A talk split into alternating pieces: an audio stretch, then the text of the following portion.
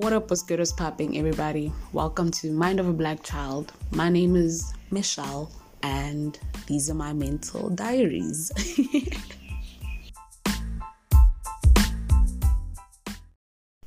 letting go and letting God is just so much easier said than done. Hmm. I really think so because the idea of letting go on its own, emaza, and then letting God not so much of a maza, but very intimidating also from a human perspective because you're now rooted in faith and in belief when you're letting God, you know? And I think what's so hard about letting go is the acceptance part, finally accepting that something is not for you, someone is not for you, or the situation does not serve you, it is not healthy for you, even though you want to keep it it may not want to keep you.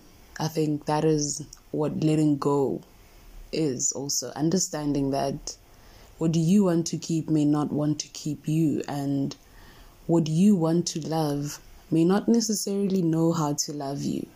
And it's okay.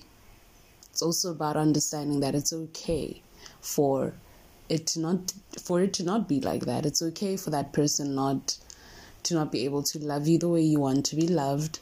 It's okay for that person to not want to hear you out or to respect you, you know, but that does not mean you have to now not think of yourself that highly because that's what someone else thinks you don't deserve. You know, I think that's what letting go is for me, rather. And letting God is really trusting in a higher power. It's trusting in, as an African child, umveliqala, umveli as African people would say. It's trusting him and it's trusting okhokho bakho, omkhulu, omkhulu kuku, you know, bongkhulu, bokoko.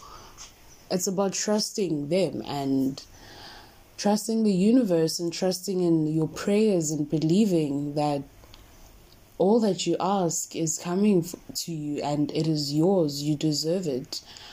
Just because you do not have it right now does not mean you don't deserve it or it's not coming your way. It's about understanding that at all times, the universe, okoko, bomkulu, they're always working in your favor to bring you everything that will make your life the best that you could possibly live.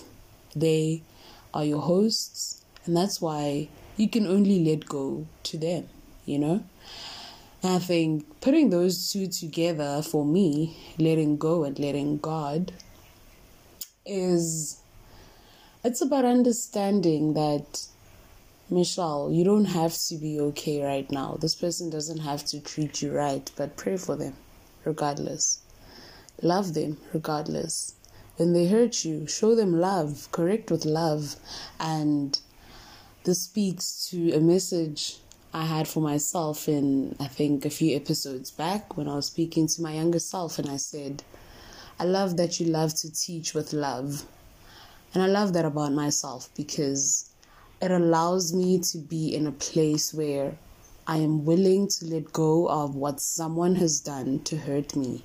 And I am willing to say, but I still love you because, not because something that was written years ago in the Bible said, I must love your neighbor. No, but because that is something that makes me comfortable. That is something that makes me feel human. That is something that makes me feel good about myself. And not to say that I do things for people just so that I can feel good about myself, but you have to get to a point where you do healthy things that make you feel good about yourself and the quality of life that you live. That is something that I have started doing and something I am always learning on a daily basis. And it's so much easier said than done, as I said in my opening. It's really so much easier said than done, but regardless, I am glad I am on that journey. And some days I don't wake up feeling like I could take on the world and feeling like I can let what this person did go. But some days I'm another person and I feel that, you know what, it's okay, hurt me. I let it go because at the end of the day, certain things, you have to decide what's worth your energy. And I think one thing I could leave you guys with in this episode is choose your battles and choose them wisely.